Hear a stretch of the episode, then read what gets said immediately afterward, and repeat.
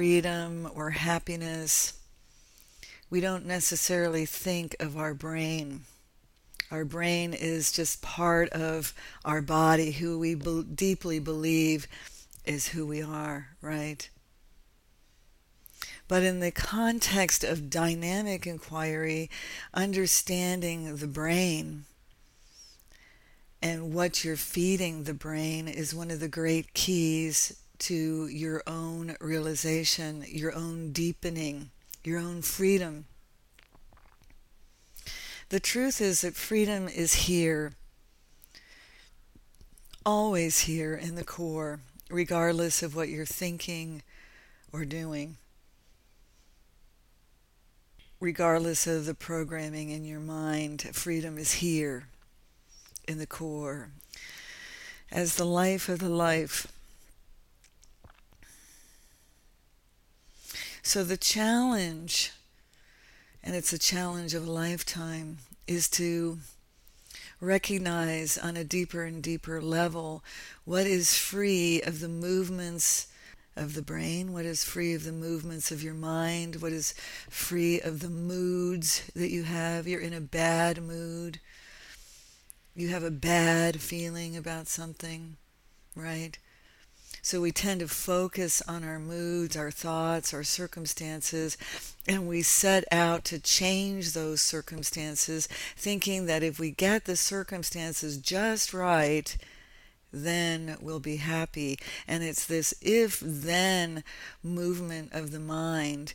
If I do this, then I will get this. If I have a new job, then I will be happy. If I quit my job, then I will be free. If I find my soul my mate, then I will find true love. Then I will be happy, right? This is the postponement of the mind that overlooks what is already here, what is already free, what is alive inside of you in the core the peace of your being, right? So, the brain, for many years, uh, neuroscientists believed that the brain was kind of however it was when you were born. So, there was the genetic wiring of the brain that wasn't changeable, it's what you came in with. But now, because of advances in technology, scientists are recognizing the neuroplasticity of your brain and that is whatever you feed the brain, whatever you stimulate the brain with, right? This is the programming that actually changes the structure of the brain. So if you have negative thoughts, if you're feeding your brain negativity, it creates neural pathways in the brain. It creates synapses in the brain. You actually physically change your brain based on your programming that came from your parents, that comes from your genetics, that comes from the culture in which you live.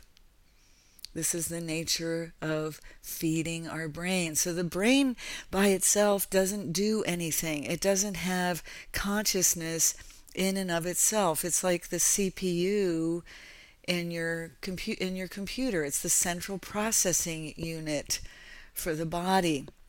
So it operates based on commands from you and the unconscious commands that you're not aware of that actually keep the body functioning, all the organs in your body operating, right? So what you're feeding the brain becomes really important. So if you say you can't, then you won't. Because the brain says, okay, you can't because the commands come from you. This deep sense of me. And it's the me that is the source code for the CPU of your brain. That's a way of thinking of this, right?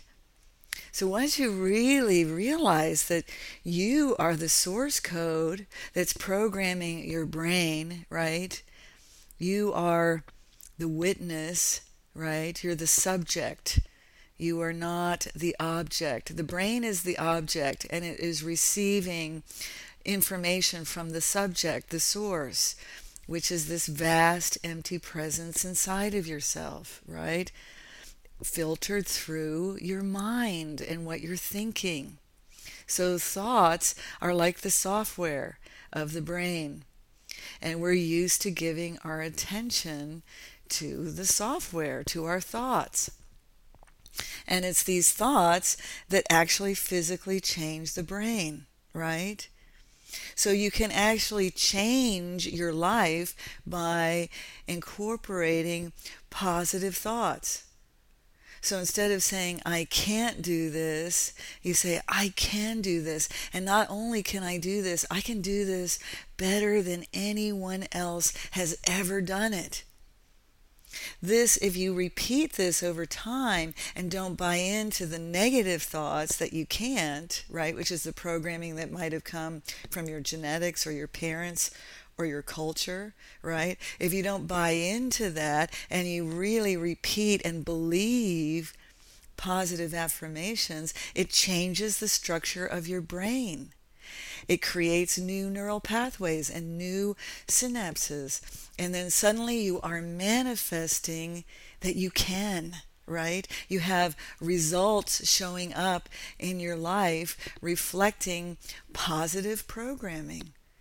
And we've all heard this before, right? But in the context of dynamic inquiry, which is what Ramana's teaching represents, it's not just a static inquiry saying, Who am I once, and then walking away. Self inquiry is a dynamic, continuous inquiry. Ramana recommended that no matter what you're doing, you examine who is doing it, who is driving the car, who is going to work, who is angry, who is sad, and then who is this who, right? This who am I, which is his core inquiry. So Ramana was radical because he was the first guru, and he's still radical because he was the first guru to say you can be fully self realized in an ordinary life. You don't have to put on the ochre robe of a renunciant. This makes Ramana radical today, and he was radical when he was in physical form because he says, You are already free. You just have a misidentification. You believe you are the body and the senses of the body and whatever you're telling yourself, right? And the question, who am I, actually isn't Ramana's. It isn't unique to Ramana. It was unique to his experience, right? He had an intuitive experience. Who dies? What dies, right? But the question, who am I, is ancient. It predates Ramana by thousands of years. It's in the Upanishads, right? In the ancient scriptures of India, the Upanishads have that question in it because it is the essential question for liberation. You cannot liberate yourself if you are identified with your past and your future and your body. And that, all those things, the past, the future, and the body, are very strong. It's genetically strong. We are wired for desire and attachment as a survival mechanism. We are wired to protect ourselves. This is the wiring of the brain, right? We have a visual cortex, which allows us to process visual information. We have a neocortex, which is our intellect. This is where our intelligence comes from. And then at the back of the brain, you have the limbic system, which contains all of the trauma you've experienced. And right underneath that is the reptilian brain, which is all your motor capabilities and instinctual capacity to react in situations. Your automatic reaction, right, comes from the reptilian brain. So the challenge to become free or to become established in the freedom that you are is to see through the very thick veil generated by your brain, by your genetics, your mind, the software of the brain, the thoughts, right? These are powerful because it's part of your body, right? And you're in the body. You are the consciousness in the body, right? And the deeper and deeper you realize the truth that you are the consciousness, not the body, and how unlimited this consciousness is, the experience is one of profound happiness. Not as a state that changes, but as the truth of who you are, right? So Ramana's teaching basically is the delete button on your computer, right? It's stop. It's be still, be quiet. Notice what is actually going on. Notice what you are feeding your brain. If you feed your brain junk, then you get junk as a result. You experience junk in your life, right? And this junk is the story of our past and the blame game, blaming your parents. It's your parents' fault that you're having a miserable time because they got divorced and when you were four years old and it broke your heart and because of them you're miserable today. This is part of your programming. Yet that yes goes back to that moment in time when you were 4, but it became hardwired in the brain because you believed it. You believed it was true that your feeling of sadness was their fault. But the sadness was generated inside of you, even at four years old, it was generated inside of you because you made up what them splitting up meant about you, right? And this became part of the programming of self hatred or fear or or failure in your life, right? This is the the food, the junk food you've been feeding your brain, right? So we feed our brain all kinds of junk. I'm worthless. I can't do it. I'm always such a loser, right? Or I shouldn't have done that, right? The super ego can come in to torture us with what we should have done or how we could have done it better, right? So the challenge in really becoming established in the sublime happiness of your being that is not a state is this willingness to notice very intimately, very closely, what are you feeding your brain? What are you believing? And certainly you can change it with the positive affirmations, right? I can do this. I can be free. I am free. These are positive affirmations. But where do the affirmations come from? Where do the negative thoughts come from? And when you start to notice this, you can actually reprogram the brain. And they knew this in ancient India.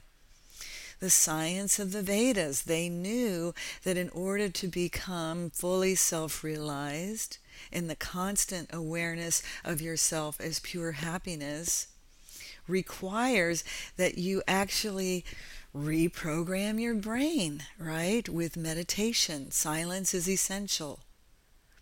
Self inquiry, the question, Who am I? which comes before Ramana's experience. Ramana had a profound experience of who am I, which is helping so many people around the world.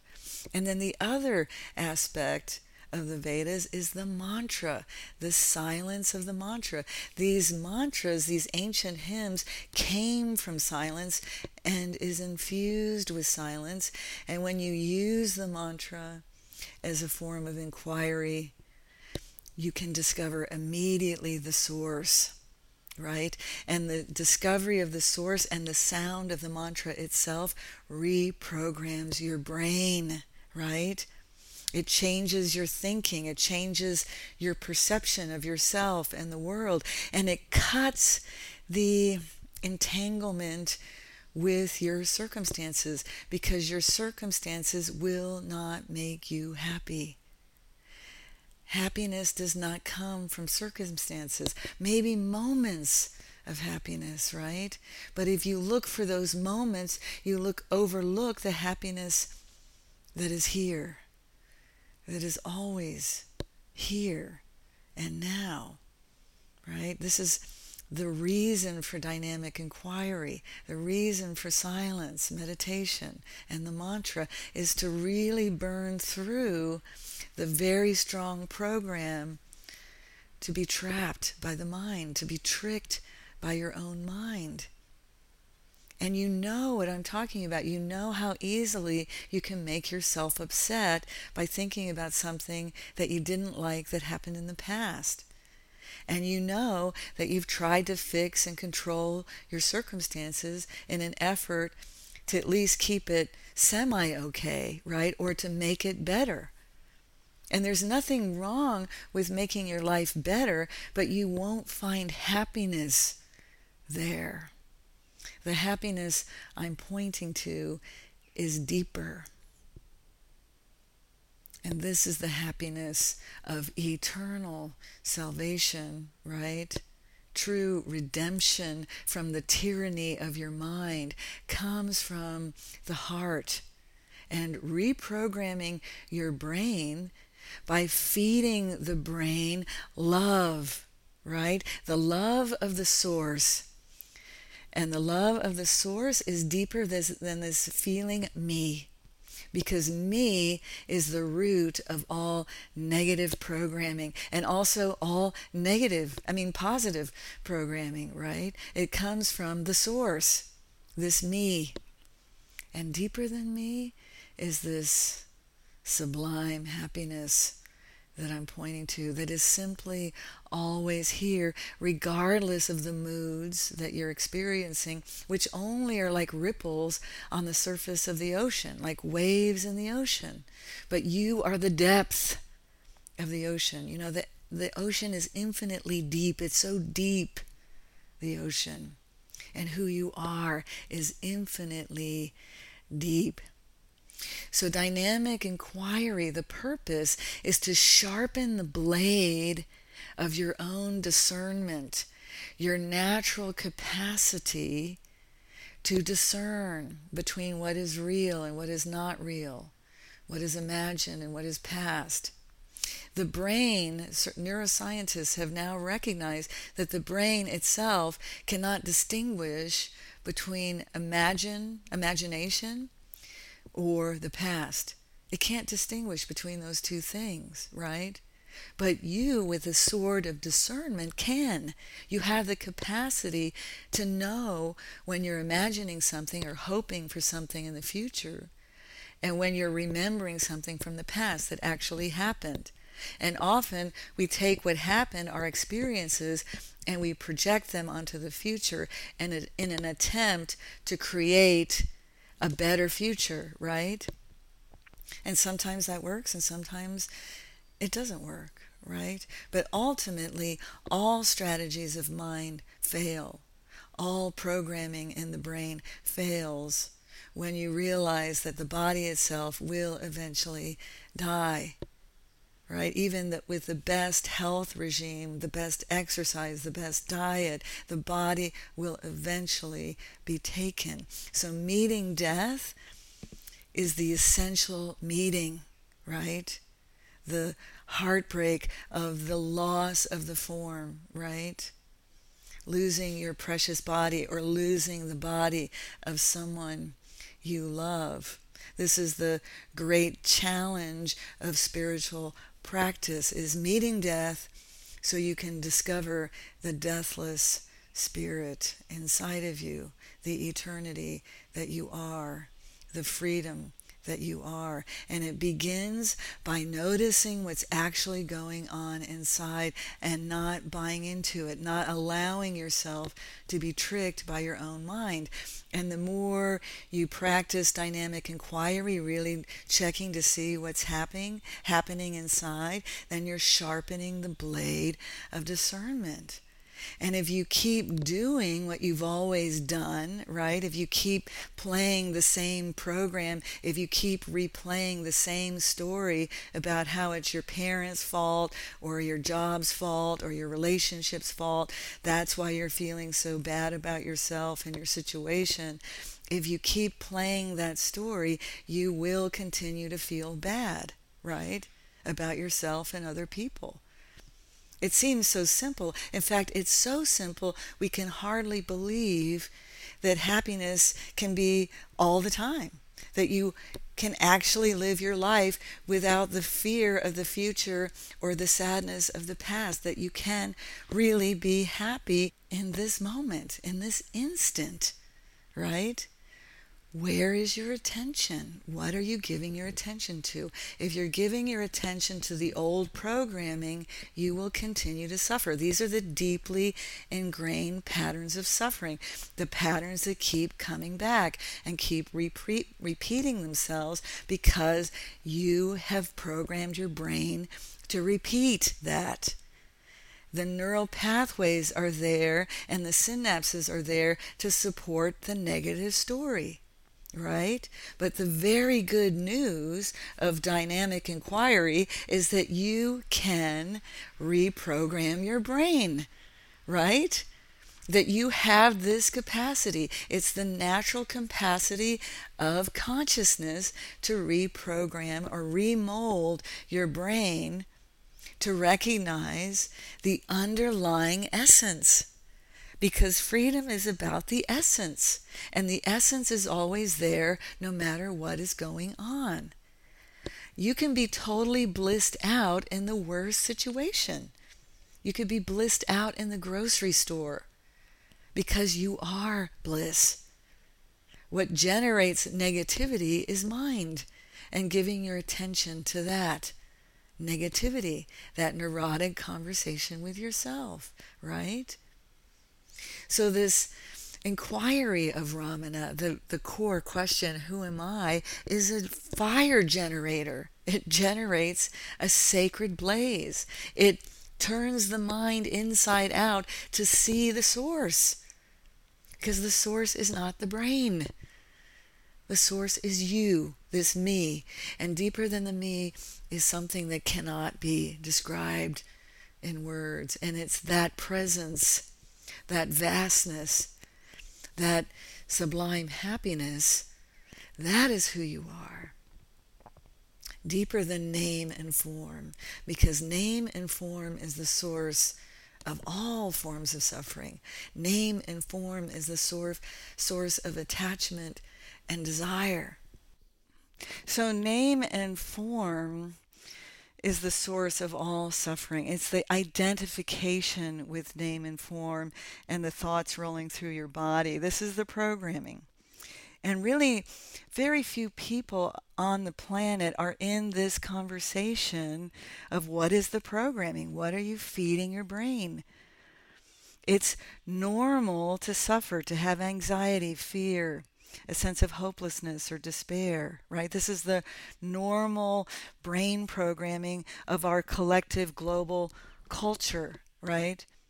But the happiness is here underneath all of that programming, and the good news is that you can change the programming that you are literally already free in the core. The challenge is to reprogram your thinking so that you're not focused on your circumstances and your thoughts. Circumstances happen, they change.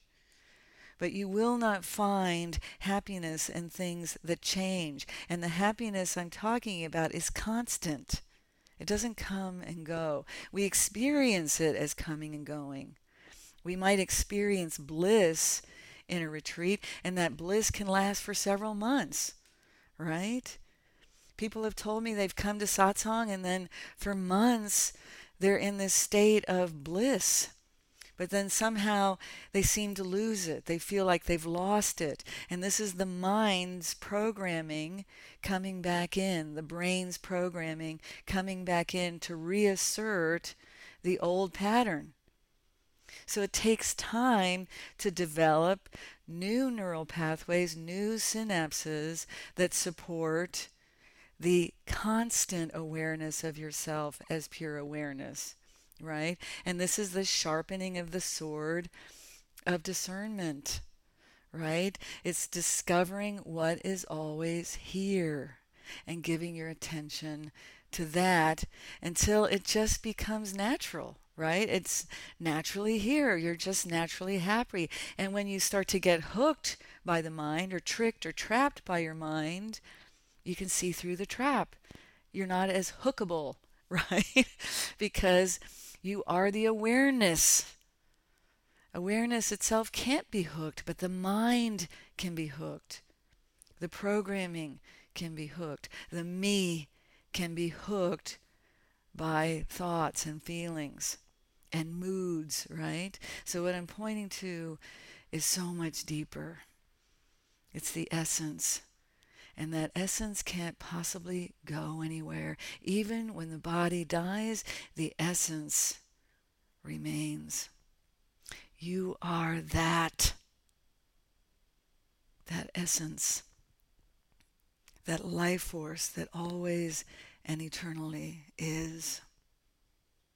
Thank you so much for listening. This is Kosi, and I'll be talking to you again soon.